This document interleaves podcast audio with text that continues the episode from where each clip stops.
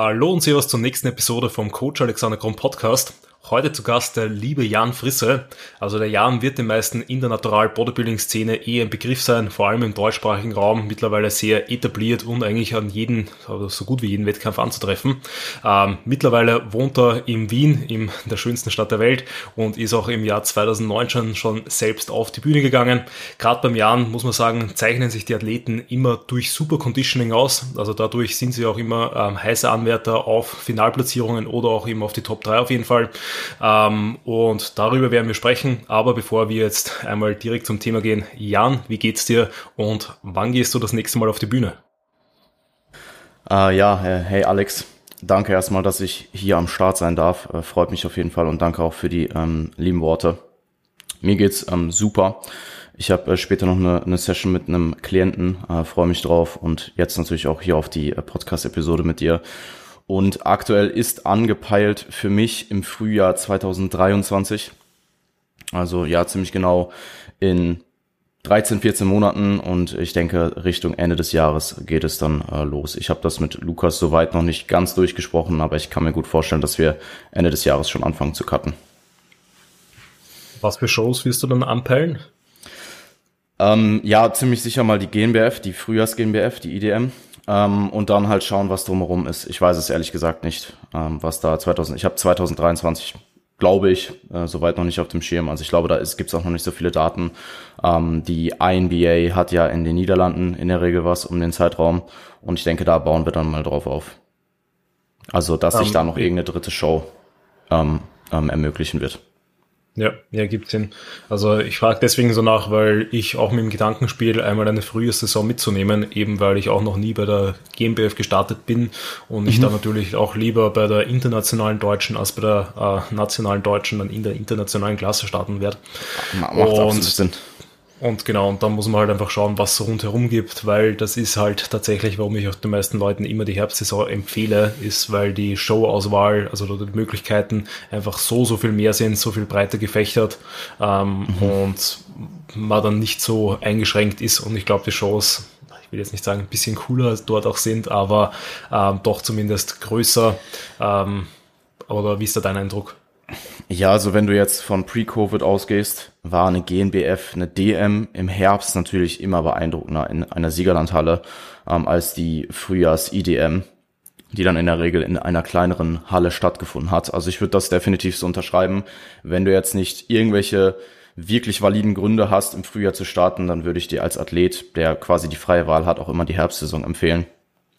Ähm, für mich bietet sich das halt einfach an, ja, weil ich eben meinen Athleten die Herbstsaison empfehle und dementsprechend dann die Frühjahrssaison machen kann, ohne dass da viel Overlap ähm, stattfindet. Ja, definitiv. Also ist auch mitunter einer meiner Gründe. Plus, ähm, ich habe tatsächlich vor, eventuell 2025 wieder zu starten. Und da ist halt, glaube mhm. ich, das der späteste Zeitpunkt, wo man, wo dann quasi so eine Prep Sinn ergibt. Weil ansonsten ist es halt Back-to-Back, -back, 24 Herbst und 25 Herbst. Ähm, das ist dann, ja, glaube ich, nicht das Optimum, wenn man dann so wenig Zeit nur dazwischen hat. Und da glaube ich, dass man dann zumindest noch paar Improvements machen kann, weil man eben ähm, einfach mal eine komplette Recovery machen kann plus dann zumindest eben noch eine kurze Improvement Season fährt, bevor dann eigentlich eh schon der nächste Cut wieder beginnt. Ähm, in, inwiefern jetzt, also warum jetzt Herbst 2024 und Frühjahr 2025? Äh, äh, also genau andersrum. Also ähm, mein Ziel ist es, oder ich will im Herbst 2025 wieder starten, einfach weil das so mein 10 Jahres äh, Bodybuilding Bühnenjubiläum ah. ist, weil mein erstes Mal war Herbst 2015 und jetzt geht's halt für mich darum, dann den mhm. optimalen Zeitpunkt dazwischen ähm, noch einmal davor auf die Bühne zu gehen. Es ist für mich kein Muss, also okay. ich mache mir da keinen Stress. Vielleicht wird es auch direkt nur 25, wenn jetzt plötzlich mhm. äh, die Offseason mega gut läuft ähm, oder sonst irgendwie, äh, wenn nicht ähm, projekttechnisch, coachingtechnisch irgendwas dazwischen kommt, wo ich sage, es ergibt keinen Sinn, irgendwie sich eine Prep anzutun, dann ähm, würde ich mhm. wahrscheinlich direkt als nächstes 2025 starten. Aber ich merke halt selber als Athlet, dass ich eigentlich ähm, ja, so ein bisschen kurzfristigere Ziele brauche und da so im zwei- oder zweieinhalb Jahresrhythmus zu starten, finde ich dann doch etwas angenehmer, um da vor allem auch den Drive halt aufrechtzuerhalten. Ähm, plus natürlich auch mehr Zeit auf der Bühne zu haben. Und da wäre jetzt für mich dann eben das näherliegendste Ziel Frühjahr 2024 und dann Herbst mhm. 2025. Also würdest du sagen, dass die vier Jahre Offseason von 2017 bis 2021 dir zu lang waren? Also zu lang im Sinne von, im Sinne von, ah, ihr wolltet eh 220 starten, ne? Ja, genau, genau. Ja, also es war ja, okay. es war ja, ja leider Covid-bedingt, dass sich das ein mhm. Jahr verschoben hat. Ich meine, dadurch, ja, dass ich einen, einen Abstecher ins Powerlifting gemacht hat, ähm, war das wahrscheinlich dann eher noch sehr, sehr gut, weil dann zumindest eben der ähm, Oberkörper noch nachziehen hat können in einem Jahr Offseason, weil da haben sich dann mhm. die Arme doch nochmal äh, deutlich weiterentwickelt. Ähm, aber ich glaube, dass ähm, gerade also, dass ich da einfach diesen, ähm, einfach mehr rausholen kann, wenn ich da einfach an kürzere Zeiträume denke. Aber wer weiß, wie sich das entwickelt, weil meine letzte Prep ist ja jetzt doch nicht so lange her. Vielleicht merke ich eben jetzt im Laufe der Offseason, wenn da halt der, der Progress so linear weitergeht, wie er aktuell ist, ähm, dass ich das eh gar nicht brauche und eigentlich weiter aufbauen möchte. Ähm, schauen wir mal. Aber so wäre zumindest der aktuelle Stand der Dinge bei mir. Macht, macht absolut Sinn, ja. Genau. Ähm, ja, zum Thema zu kommen. Also heute geht's um Contest Level Conditioning.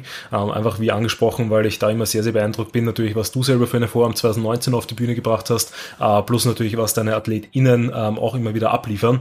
Ähm, und da würde ich gerne mal am Anfang definieren, was so ist der Unterschied zwischen wirklich äh, Bühnen Lean, Bühnen Stage Ready und quasi so ja Stage äh, äh, Beach Ready, ähm, weil es ja immer noch einen Unterschied gibt zwischen Lean und Contest Lean. Ähm, und was siehst du da? Worauf schaust du da? Wo sagst du, jemand ist halt wirklich ähm, gut, also gut mhm. Lean und wann ist jemand wirklich bereit für die Bühne?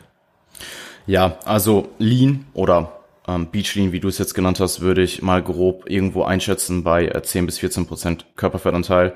Am Look variiert, äh, variiert da je nach Körperfettverteilung etwas. Also in der Regel haben die Leute doch relativ definierte Apps dort schon und ähm, sichtbare Teilungen, eher weniger abzeichnende Muskelfasern. Das passiert dann meistens noch in tieferen Körperfettregionen. Aber ich denke, das definiert das Ganze schon recht gut. Und es ist auch für viele irgendwo ein haltbarer Look, ob man den halten will, ist wieder eine andere Frage. Aber ich denke, lässt sich mit etwas, ähm, mit etwas Einschränkung, mit etwas Effort auch relativ einfach halten, wenn man jetzt von diesen 10 bis 14 Prozent irgendwo in dem Rahmen ausgeht.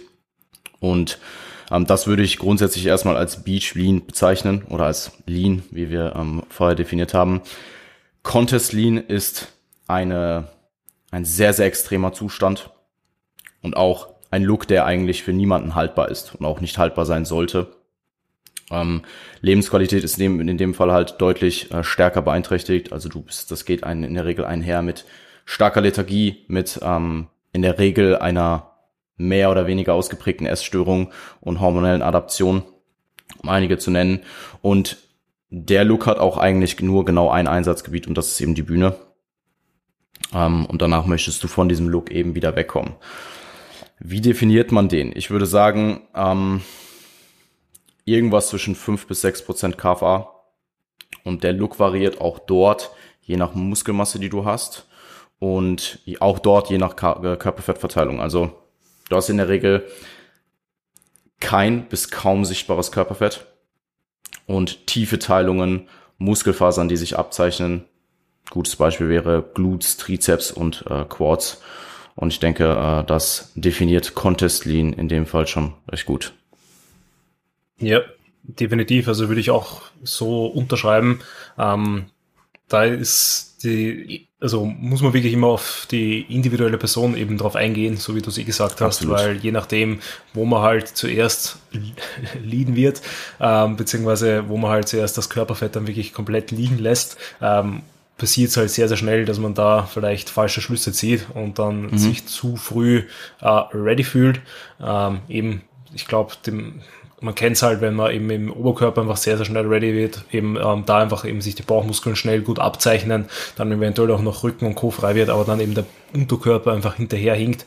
Das ist halt noch nicht ähm, der Stage-Look, den man eigentlich haben will. Ich meine, vielleicht Men's Physik mal ausgenommen, ähm, mhm. aber auf der Bühne sollte man halt schon schauen natürlich, dass ähm, eigentlich jeder Körperteil so fettfrei wie möglich ist. Ja, ist ja äh, auch noch eine Thematik, auf die wir gleich zurückkommen. Ähm, ich meine, ja. ich wäre ich kann mich selbst als bestes Beispiel nehmen. Um, ich glaube, du bist ziemlich sicher das genaue Gegenteil. Also bei mir werden die Extremitäten als erstes lean. Ich hatte auch schon relativ früh zumindest Abzeichnungen von, äh, von Glutdetails, äh, meine Apps und meine Apps waren mehr oder weniger das letzte, was reingekommen sind.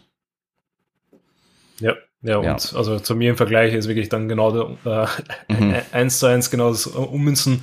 Sprich, bei mir war, also die Bauchmuskeln sind eigentlich immer frei, auch in der Off-Season, auch jetzt mit eben ähm, bin gespannt, ob ich dieses Jahr endlich die Apps einmal komplett wegwaschen kann. Also Ziel wäre vielleicht mhm. irgendwann einmal dreistellig zu gehen, um zu schauen, ob die Apps immer noch da sind. Ähm, aber ah, genau, nur deswegen. Wird, nur deswegen. ähm, aber ansonsten ja. wird bei mir der Körper, äh, Oberkörper eben sehr, sehr schnell, sehr, sehr lean und der mhm. Unterkörper eben gerade Beine, Glutes hinken halt dann immer sehr, sehr hinterher. Ja, also ah. Ich, ich glaube, meine, meine Apps am Ende der Prep sind vielleicht deine Apps bei, keine Ahnung, 12% Körperfettanteil oder 15%. Schauen wir mal, also bin gespannt, wie das dann das nächste Mal aussieht, weil wie du auch richtig gesagt hast, ist das halt auch immer davon abhängig, wie generell so die, die Körperkomposition ist, wie viel Muskelmasse man schon hat.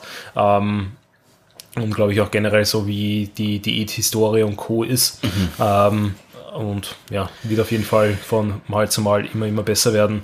Und ähm, das ist, glaube ich, was, worauf du dich auf jeden Fall freuen kannst, weil diesen Sprung, ja. den man halt einfach macht vom ersten Mal aufs mhm. zweite Mal Bühne, ähm, ist, glaube ich, immer extrem geil, ist immer extrem enorm, einfach weil halt so viele ähm, weil man in der ersten Season unglaublich viel lernt, weil die Lernkurve deutlich steiler ist und in der zweiten Season ja mit so vielen Situationen schon deutlich besser umgehen kannst, was halt einfach mhm. auch in einem besseren Look resultieren wird.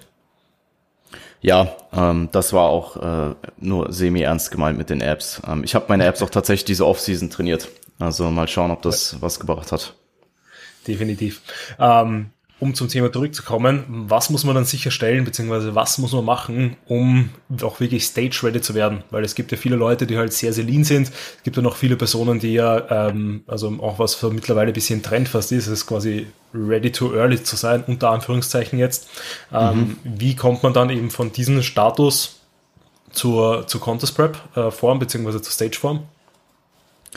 Ähm, was meinst du jetzt vom, von welchem Status von, vom Lean? Oder ja, genau, also ich glaube, ich, ich, ich glaube, wir können ähm, unterschreiben, dass man ähm, jetzt nicht von der tiefsten Offseason innerhalb von ein paar Wochen ähm, dann direkt zur Bühnenform kommt, sondern dass das einfach ein äh, bisschen Zeit benötigt. Ähm, und für die, die Personen, die halt dann quasi sich vielleicht lean fühlen oder wo man schon auch von außerhalb das Feedback bekommt, so, boah, du bist lean, nur noch nur noch zwei, drei Wochen oder nur noch da ein bisschen was, nur noch entwässern, mhm. dann kann sich auf die Bühne stellen, ähm, wo wir halt auch wissen, dass das leider nicht der Realität entspricht. Ähm, eben, was muss man da tun, um eben von diesen ähm, 10 bis 14 Prozent, so wie es das du vorher genannt hast, dann wirklich auf diese 5 bis 6 Prozent zu kommen? Mhm. Also du kannst grundsätzlich mal davon ausgehen, dass wenn jemand dir im Gym sagt, dass du fast fertig bist, ähm, also ein, Laie, der in der Regel nicht so viel mit Wettkampf-Bodybuilding zu tun hat, dass du dich irgendwo im Leanen-Stadium äh, befindest und nicht im, äh, in, in Richtung Contest-Lean. Contest-Lean ist dann meistens der Look, wo dir Leute sagen, äh, dass du es übertrieben hast, vor allem im Gym, wenn sie dich im Gym sehen. Ähm, was muss man machen oder sicherstellen, um auf dieses Level zu kommen?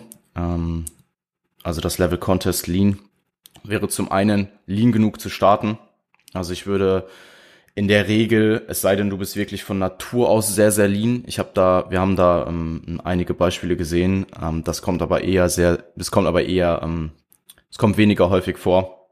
Würde ich dir empfehlen, einen Pre-Prep-Cut einzulegen, den irgendwo drei bis sechs oder eventuell sogar etwas länger, also sechs plus Monate vorher zu beenden und dich irgendwo bei 15 bis 20 Prozent über Stage Weight an Körpergewicht anzusiedeln für den Prep Kickoff. Alles darüber ist dann irgendwo ein Kompromiss, den man eingeht. Das ist kein Ding der Unmöglichkeit, ähm, ist aber in meinen Augen dann einfach ein Kompromiss, den man eingeht. Ansonsten ist es enorm wichtig, dass man genug Zeit hat. Und genug Zeit geht eigentlich einher, wenn du dein Stage Rate nimmst. Und dieses würde ich in der Regel immer überaggressiv einschätzen, gerade bei First-Timern. Wenn du jetzt äh, bereits, bereits gestartet bist, dann hast du natürlich irgendwo einen Referenzwert. Aber gerade bei First-Timern das Ganze sehr, sehr aggressiv einzuschätzen, ist essentiell, um dann eben, wenn man sich äh, Rate of Loss-Raten anschaut, ähm, auf eine gewisse Zeit zu kommen, die man eben benötigt, um dieses Ziel akkurat und mit möglichst viel Muskelerhalt zu erreichen. Also wenn wir jetzt von äh, Männer Bodybuilding ausgehen, dann sind 30 Wochen durchaus ein durchschnittlicher, sehr, sehr solider Wert. Und ähm, es macht ja auf jeden Fall auch Sinn, sich auf eine lange oder längere Prep einzustellen, als man vielleicht selber denkt, dass man sie braucht. Ähm, weil die Norm ist, also die Norm für jemanden, der das erste Mal startet, ist vermutlich nicht 30 Wochen. Ähm, wir als Coaches wissen aber, dass das durchaus eine, ein realistischer Wert ist. Und wenn man sich jetzt eben anschaut, das Endstage-Gewicht und das Körpergewicht, was man am Anfang hat, dann möchtest du ungefähr 0,5 Prozent pro Woche verlieren im Average. Ein bisschen drunter ist okay, also irgendwo Richtung 0,4, 0,45 ist auch okay. Und etwas mehr ist auch noch im Rahmen. Also ich würde sagen bis 0,6. Alles darüber ist erfahrungsgemäß, ähm, auch von, auch aus dem letzten Jahr, erfahrungsgemäß einfach zu viel. Und der absolute Gewichtsverlust sollte irgendwo bei 0,5 Kilogramm pro Woche liegen. Also das ist eine gute Rate, die man, die man einhalten kann. Ähm, und wenn du diese beiden Faktoren nailst, also du kommst mit einer guten Ausgangslage und hast genug Zeit, dann ist, wenn der Diätprozess sitzt und jetzt nicht extern irgendwas extrem dir äh, eingrätscht, ähm, bist du in, in der Situation, wo du eben dieses Endziel Contest Lean am besten äh, bewerkstelligen kannst. Möchtest du kurz einhaken oder soll ich? Ja. Ähm, nein, also ich kann dir natürlich bei den ganzen Sachen nur voll und ganz zustimmen, weil mhm. ähm, den wichtigsten also das, was ich jetzt auch in den letzten Episoden mit den ähm, ganzen Weltmeistern, Vize-Weltmeistern und generell also mit den erfolgreichsten Athleten von der Season 2021 gezeigt hat, war, dass die ähm, entweder halt unglaublich erfahren waren, was Diäten angehen, oder mhm. eben beispielsweise auch wie der Dirk, der halt auch natürlich schon viele Diäten dann hinter sich hatte, ähm, einfach ja. nur halt den großen, großen Vorteil hatte, dass er einfach diese letzte Phase, die halt einfach ein enormer Grind ist, also das ist auch egal, wie viel Kalorien man hat und und und und, ähm, die trotzdem so gemütlich wie möglich zu gestalten mhm. und da eben nicht dann über in einen Zeitraum von zwei, drei, vier Wochen sehr, sehr hart reinzufahren und quasi da dann sich enorm zu stressen, sondern eben dort bisschen Intensität quasi rauszunehmen, diese zwei, drei, vier Wochen, die sehr, sehr intensiv waren, vielleicht eben auf acht oder sogar zwölf Wochen zu strecken, dass man da wirklich, ähm, ja, also man geht dann zwar natürlich durch die Hölle, aber es ist bei weitem nicht so schlimm, ähm, wie, wie wenn man diese, diesen intensiven Zeitraum natürlich auf ähm, nochmal verkürzt und dann nochmal umso aggressiver reinfahren muss. Und darüber, dass man sich dann insgesamt, glaube ich, mehr Stress erspart und dann eben in dieser Phase, wo man auch am vulnerabelsten ist für äh, Muskelverlust, wenn man da einfach schaut, dass man wirklich an allen dranhält, was so irgendwie möglich ist, dann wird der Look einfach ähm, ja doch ein komplett anderer, weil er eben dann mhm. einerseits von ähm, also einerseits deutlich entspannter ist, deutlich voller, deutlich praller, blöd gesagt, nicht ganz so ausgezogen, plus natürlich dann insgesamt, dass auch da, ähm, also nicht nur das einerseits möglich ist, plus einfach die Stageform dann meistens auch gefühlt ein Ticken besser ist, einfach weil das Stresslevel äh, dann nie so hoch ist, was man dann auch mit auf die Bühne nimmt. Ja, absolut. Ähm, Dirk war, ähm, by the way, auch vorhin das Beispiel, ähm, also ich habe jetzt seinen Namen nicht genannt, aber er ist halt eine Person, die von Natur aus sehr, sehr lean ist, Dirk braucht keinen Pre-Prep-Cut. Ähm, also Dirk wird sicherlich im Laufe der Zeit auch irgendwann äh, Diäten, um halt wieder von dem höheren Körpergewicht wegzukommen. Aber ähm, ich weiß gerade nicht, was sein absoluter Gewichtsverlust war. Ähm, Im Endeffekt, der Pre-Prep-Cut wurde bei ihm durch seine, durch seine Genetik in Bezug auf, auf sein Körperfettmilieu ähm, quasi, quasi ausgehoben, ausgehebelt. Und ähm, Dirk geht einfach in die, ich weiß gar nicht, wie lange er diätet hat im letzten, äh, letzten Endes, ähm, er war natürlich auch sehr früh fertig, das muss man auch äh, mit einbeziehen, aber das ist halt nun mal eine äh, Anomalie und Dirk ist niemand, auch wenn Dirk ein hervorragender Athlet ist, ähm, Dirk ist niemand, wo ich mir jetzt per se super viel abschauen würde als, ich sag mal, durchschnittlicher First-Timer. Und er war ja auch sogar First-Timer letztes Jahr. Also äh, definitiv beeindruckend, aber nichts, was ich jetzt sagen würde, was, was Norm ist. Ja, ja, definitiv. Also, äh, um ein anderes Beispiel zu nennen, eben der Barak, der ja auch bei der mhm. WMW Worlds und ähm, generell WMWF sehr, sehr erfolgreich war, ähm, um da auch so ein bisschen ein, ein ähm, Gefühl für die Zeiträume zu geben. Der hat halt mit, ähm, seine Diät Anfang des Jahres begonnen. Also ich weiß nicht, ob er äh, Anfang Jänner oder Ende Jänner begonnen hat, aber irgendwann im Jänner äh, und hatte, glaube ich, 10 Kilo zu verlieren oder ein bisschen mehr als 10 Kilo und hat halt von Jänner bis Oktober eigentlich durchdiätet. Sprich eben sehr, sehr slow, sehr, sehr gemütlich, hat mhm. dadurch halt auch die Kalorien einfach mega lang ähm, sehr hochhalten können, hat eigentlich so gut wie keine Anpassungen äh, machen müssen, weil auch wenn es natürlich in dem Verlauf mal hier und da mal ein paar Wochen gegeben hat, wo vielleicht das Gewicht nicht gedroppt ist, gab es dann andere Wochen, wo es umso mehr gedroppt ist oder halt ähm, quasi vielleicht auch so ein bisschen einen leichten Recomp, dass sich die Form verbessert hat und ähm, da auch das, das Gewicht dann einfach stabil geblieben ist. Und er ist für mich auch so ein Beispiel, wo man einfach gut sieht, dass wenn man sich wirklich, ähm, wenn man in einer guten Ausgangslage ist, weil so eben 10 oder lass es 12 Kilo über Stage Weight sein, ist auf jeden Fall ein sehr, sehr guter Wert und dadurch sich dann aber noch gleichzeitig eben ähm, viel Zeit lässt, um einfach das möglichst gemütlich zu machen. Ähm, dann, dann schaut halt sowas darauf aus wie ein Barak, wo man natürlich auch sagen muss, ja, mit seinem Background, der ist eigentlich auch schon so ein bisschen ein Urgestein im Natural Bodybuilding, mhm. ist schon, hat schon Krisen hinter sich, aber halt keine so erfolgreich wie die vom letzten Jahr. Also er ist, glaube ich, noch nie so, also mhm also war schon immer gut dabei, war ja der ewige Zweite, muss man leider sagen, weil er immer gegen einen Gesamtsieger verloren hat. Ähm, aber halt mit letztes Jahr hat er dann quasi da so diesen Durchbruch gehabt, wo er nochmal wirklich, glaube ich, sehr, sehr stark dann herausgestochen ist und wo man eigentlich seine, sein Potenzial erstmal so wirklich mitbekommen hat. Ja, definitiv. Uh, fantastischer Athlet. Ja, ähm, du um, hast das vorher schon angesprochen. Also, ja, willst du noch was ergänzen? Ja, also ich glaube, gerade diese zwei, ähm, diese zwei Faktoren Zeit und Ausgangslage, äh, Schrägstrich Körperkomposition, würde ich in der Regel immer im Vorjahr schon durchplanen. Also viele dieser Faktoren werden im Vorjahr schon beeinflusst und sich selbst dann eben proaktiv einen Plan aufzustellen, um eben ja zum einen halt die nötige Zeit zu haben und zum anderen ja auch in der äh, in der nötigen Ausgangslage zu sein, ist halt essentiell. Also ähm, entweder du stellst dir das Ganze eben selbst auf oder hast einen Coach, der das für dich durchplant. Ähm, ich beginne tatsächlich jetzt ähm, im April 2022 mit den Pre-Prep-Cuts für das Herbst 2023. Nur um den äh, Zuhörer, ähm, Zuhörern und Zuhörerinnen hier einen, einen, einen, äh, einen, einen Eindruck zu geben, was diese Zeiträume im Endeffekt wirklich sind. Ähm, Zeiträume im Natural Bodybuilding sind sehr, sehr lang. Ähm, es ist definitiv ein sehr langsamer Sport. Ja, definitiv.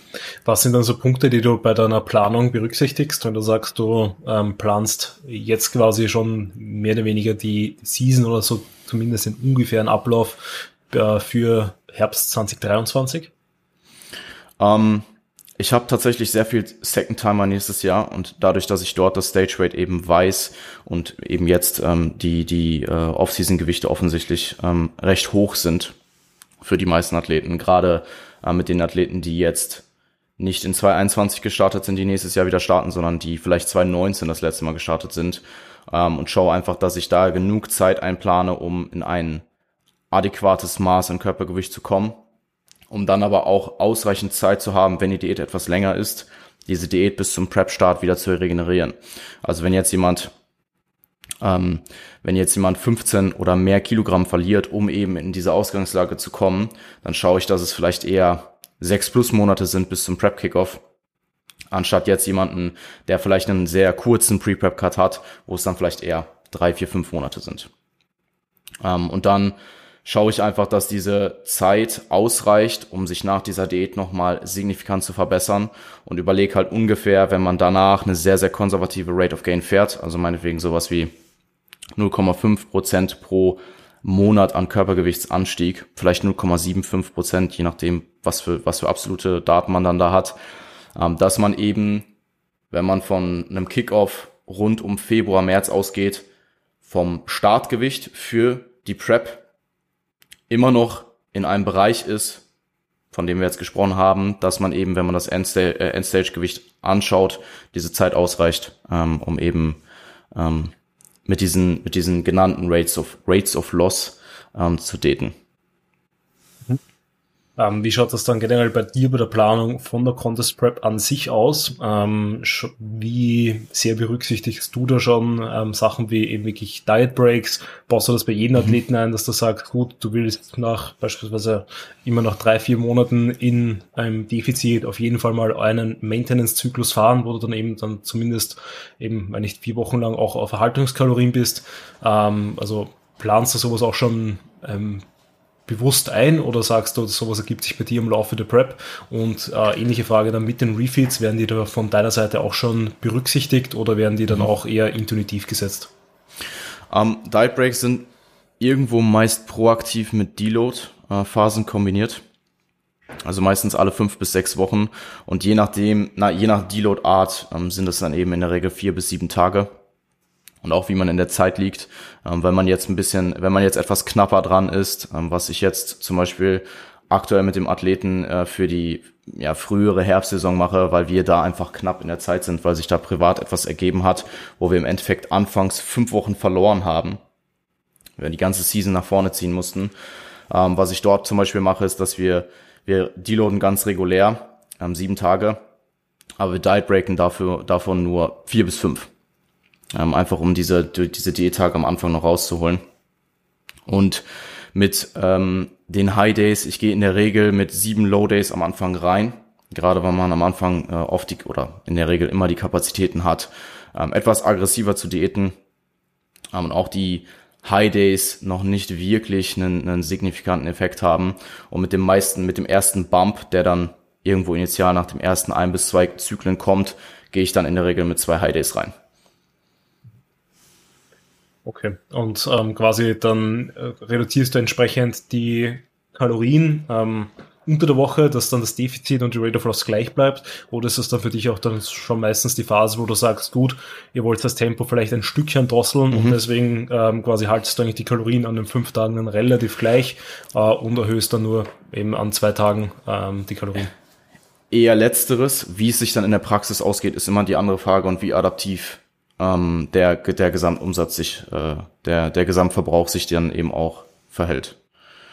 Ja. Ähm, also in der Theorie ja. würde sich das so ausgehen, kann aber natürlich sein, wenn der Athlet jetzt in den ersten zehn Wochen sechs Kilo, sieben, acht Kilo verliert, dass dann der Gesamtverbrauch auch schon so weit absinkt, dass man vielleicht trotzdem noch diese Low Days weiter verringern muss, um eben die High Days zu gewährleisten. Ähm, aber ersteres würde ich erstmal so ansetzen und funktioniert auch sehr oft in der Praxis, gerade in, in den initialen Phasen der Contest Prep noch sehr, sehr gut. Ja, definitiv. Ähm, hast du doch schon mal jetzt rein aus Interesse das Feedback von einem Athleten und einer Athletin bekommen, dass quasi die High Days eigentlich mehr Stress verursachen, als sie eigentlich mhm. tatsächlich bringen? Ja, äh, voll. Eher selten. Also oft ist es so, dass ähm, die eher dankbar angenommen werden. Ähm, was ich halt höre, ist, dass äh, oftmals oder was heißt oftmals, was ich schon gehört habe, ist, dass der Switch von High Days dann wieder auf Low Days oftmals etwas stressiger sein kann, weil man einfach, ja, sich dann an die zwei Tage mit mehr Kohlenhydraten gewöhnt, ist vielleicht das falsche Wort nach zwei Tagen, aber man, der, der Switch von dieser höheren Kohlenhydratmenge dann wieder auf niedrige ähm, Kohlenhydratmenge ist dann doch, kann dann doch recht ähm, stark ausfallen. Und ich bekomme dann auch das Feedback, dass vielleicht nach Refeeds und auch nach Diet Break der Hunger initial etwas höher ist und man dann aber nach ein paar Tagen in der Regel wieder an diese niedrigen Kalorien adaptiert und dann das Hungergefühl auch sich wieder normalisiert, soweit man das in, soweit man ähm, von normalisieren in der Contest Prep äh, reden kann. Also das deckt sich auch voll und ganz mit meinen Erfahrungen. Also es ist ja auch so, dass es oft initial bei Anpassungen, was jetzt das Defizit angeht, ja auch erstmal eben so zwei, drei Tage der Hunger da ist, bis sich dann eben eine neue Struktur einfach etabliert hat, bis man mhm. eigentlich sich damit abgefunden hat, dass es nicht mehr zum Essen gibt, bis sich dann Hungerlevel und Co. auch einfach ähm, ja wieder dementsprechend eingestellt haben. Ich habe nämlich tatsächlich auch einfach in meiner letzten Prep ähm, die Erfahrung gemacht, dass mich oft so Refeed-Tage ähm, dann vor allem so eben am Anfang und in der Mitte der Prep ähm, eher sogar ein bisschen gestresst haben und eher immer mhm. so ein mhm. bisschen aus dem Flow rausgebracht haben, als dass sie wirklich Benefit gebracht haben und hatte eben jetzt auch schon ein, zwei Mal das Feedback von KundInnen, die mir was ähnliches gesagt haben. Ähm, ich glaube tatsächlich, es kommt so auch stark darauf an, wie so die Umstände sind von der Person, weil ich glaube, wenn Leute halt wirklich so ihre, ja, ähm, Jobs haben, wo sie halt Montag bis Freitag im Büro sind oder einfach so Montag bis Freitag komplett durchgetaktet ist äh, und sie da eigentlich gar keine Chance haben, irgendwie großartig viel mehr an Essen zu denken und da generell eh immer sie busy sind und abgelenkt sind. Ähm, dann fahrt man mit so einem Modell sehr, sehr gut, weil dann am Wochenende, wo man mehr Zeit hat, vielleicht auch mehr Zeit an Essen zu denken, mehr Zeit sich mit dem Kochen äh, beschäftigt, also mit, ähm, einfach mehr Zeit zum Kochen hat und und und, ähm, dass die dann da auch tendenziell mit den Heides bisschen mehr anfangen können ähm, und dann eben dieser Switch auch nicht ganz so schlimm ist. Ähm, aber eben bei mir war es jetzt auch dieses Jahr das erste Mal so, äh, weil 2017 war ich auch noch angestellt, ähm, dass ich quasi eigentlich durchgehend zu Hause war und natürlich merkst du es dann schon, wenn sich dein Tagesablauf nie so wirklich ändert, du eigentlich immer den gleichen Zugang hast, immer die gleiche Möglichkeit hast, ähm, aber dann plötzlich wieder ohne Grund unter Anführungszeichen ähm, an dem Tag weniger wieder zu essen hast. Ich glaube, dass Refeeds für ähm, um, um Performance zu konservieren, im späteren Verlauf der Prep einfach relevanter werden und dann der Athlet oder die Athletin auch mehr Benefit davon verspürt im Training. Also wenn du deine Refeeds jetzt vielleicht, ähm, wenn du deine Refeeds jetzt vielleicht in Woche 6 noch nicht großartig merkst, einfach weil das Alltagslevel, das Alltagsenergielevel vielleicht sogar erstmal ansteigt ähm, und du dich tendenziell vielleicht sogar besser fühlst, ähm, dann ist es, sieht's vielleicht fünf Wochen out äh, nochmal anders aus und da wirst du, selbst wenn es nur moderate Mengen Kohlenhydrate sind, wirst du diese Mengen an Kohlenhydraten in deinem Alltag und auch im Training vor allem deutlich verspüren. Und da sehe ich eben den großen Benefit von High Days. Ähm, ich denke, es ist essentiell für maximalen Muskelerhalt, dass man eben dieses Performance-Mindset, was du im besten Fall schon in der Off-Season hattest, in die Diät mitnimmst und so lange wie möglich hältst. Also es ist in der Regel möglich, auch in der Diät, auch in der Prep, deine Performance möglichst lang zu konservieren, wenn nicht sogar äh, äh, anfangs noch zu steigern. Und dieses Mindset, so gut es geht, beizubehalten, ist essentiell, dass du so viel wie möglich Muskeln erhältst ähm, und dementsprechend dein, deine bestmögliche Form auf die Bühne bringst. Wenn wir jetzt Mindset im Allgemeinen besprechen, dann denke ich, dass die Personen ähm, die beste Zeit haben und das Beste aus diesem gesamten Prozess rausholen können, ähm, mit einem positiven, dennoch realistischen Mindset und dass du dir immer im Klaren bleibst, dass das Ganze eben äh, deine eigene Verantwortung ist. Also du hast dich selbst dafür entschieden. Äh, dementsprechend macht es oder dementsprechend ist es ähm, essentiell, dass du Dinge akzeptierst, Dankbarkeit für diesen Prozess aufbringst, weil wie gesagt es steht in deiner eigenen Verantwortung, du hast dich selbst dafür entschieden, ähm, diesen Sport, diese, diese Prep anzugehen. Und du wirst mit diesem, mit diesem, mit dieser Adaption in deinem Mindset auch bessere Resultate bringen. Ähm, ich denke auch, dass gerade was externe Stressfaktoren angeht, ähm, für die ein oder andere Person durchaus äh, Stoizismus eine Sache ist, die ähm, sinnig sein kann, sich dort mal einzulesen. Ähm, ich weiß nicht, inwieweit du damit Erfahrung gemacht hast. Aber ich äh, habe da tatsächlich auch. Ja, du hast. Ähm, ich weiß nicht, inwieweit du damit Erfahrung gemacht hast. Ich habe da tatsächlich mit Marvin in äh, unserem oder in meinem eigenen Podcast geredet, ähm, dass es etwas ist, was mir extrem geholfen hat, wenn eben in der Prep irgendwelche Stressfaktoren, irgendwelche externen Dinge aufgetreten sind, diese so gut es geht, zu, die möglichst schnell zu akzeptieren und dann halt eben auch ähm, pragmatisch eine Lösung zu finden. Ja, definitiv. Also ich glaube, wer bei mir die Story äh, intensiver mitverfolgt hat, vor allem letztes Jahr auch während der Prep, der hat da das eine oder andere Mal den täglichen Stoiker auch gesehen. Ähm, ja, plus absolut. tatsächlich, also gerade, ähm, ich meine im Training weniger, aber ähm, in der Sommerzeit, wie ich auch immer mit dem Fahrrad ins Gym gefahren bin, habe ich mir da auch immer beim ähm, von Audible, die Sachen von Ryan Holiday, also die drei Bücher, die er da hat, also der Stille ist der mhm. Weg, Ego is the Enemy and Obstacle is the Way. Ähm, auch da große, große Empfehlungen, finde ich auch sehr solide. Ja. Ich meine, sie wiederholen sich natürlich dann hier und da Klar. mal, ähm, aber yeah. ich, ich glaube, das ist natürlich auch äh, gut, ähm, diese Wiederholung, diese Repetitions da reinzubekommen, mhm. damit da einfach mhm. das Bewusstsein auch immer wieder steigt, weil auch wenn es nichts unbedingt Neues ist, hat man ja doch immer wieder diesen Wiedererkennungswert und diesen Aha-Effekt, weil man vielleicht dann einfach ja. ein neues Beispiel hört, äh, dass man sich dann einfach vielleicht etwas besser auf sich anwenden kann. Es ist halt, es ist halt oft so, dass du in der Prep gerade zum Ende hin einfach reizbarer bist. Also es kommt sicherlich auch ein bisschen auf die Persönlichkeit, den Charakter an. Ähm, aber ich glaube, in solchen Situationen kann gerade diese, dieses Mindset ähm, extrem viel bringen. Ähm, eben nicht noch mehr Stress äh, zu verursachen und dementsprechend ja deine, deine Form auch im, im, im wahrsten Sinne des Wortes negativ zu beeinträchtigen. Ja, ja, definitiv. Also es ist, man muss ja sagen, ähm, gerade im Laufe der Diät, umso niedriger der KFA wird, umso mhm. höher ist einfach dieser Grundstress, den man hat. Und dann passiert es natürlich sehr, sehr schnell, dass dich da für ähm, eben einfach irgendein externer Stressor, der irgendwie nicht mit, mit eingeplant mhm. war, was zu 100% auftreten wird, früher oder später, ähm, mhm. sei es ein platter Reifen, sei es äh, eben im Worst Case ein Autounfall oder dass dein Lieblingsmagertopfen im Supermarkt ausverkauft ist, also es gibt dann sehr, sehr viele von außen vielleicht dann ähm, banale Sachen, die einen dann aber sehr, sehr hart treffen, weil man dann plötzlich seinen kompletten Plan irgendwie umstrukturieren muss und dadurch dann sich mhm. denkt, so ja, jetzt ist eh schon wieder alles wurscht, aber eben umso schneller man sich da wieder fängt und äh, einfach eben bemerkt, dass das ja zwar jetzt dann vielleicht nicht mehr ganz so läuft, wie man es ursprünglich gedacht, gehofft hat, äh, aber das jetzt nicht heißt, dass dann dadurch die ganze Prep irgendwie gefährdet ist, nur weil eben der Lieblingsmagertopfen aus ist. Absolut. Platte Reifen, platte Reifen ist mir ein Begriff. Eben, also ich glaube, da gibt es sehr, sehr viele Beispiele, ähm, mhm. aka Dinge, die auf Prep nicht besser werden. Ähm, platte Reifen dann, wird nicht besser. Ja, genau.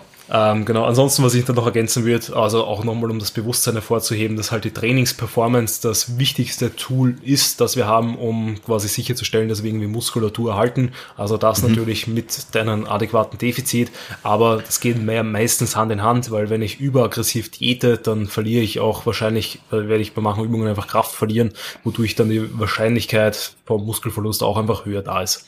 Ähm, und da eben, du hast es vorher schon erwähnt, Refits ist da natürlich ein sehr, sehr gutes Tool, aber eben ähm, auch unglaublich wichtig, einfach mit diesem Mindset reinzugehen, dass das eigentlich so, ähm, dass eben, dass man im Gym einfach weiter performen muss und dass das schlussendlich am meisten ähm, quasi also der meiste aktive Part, den ich so irgendwie habe, wahrscheinlich habe, um den besten Look auf die Bühne zu bringen.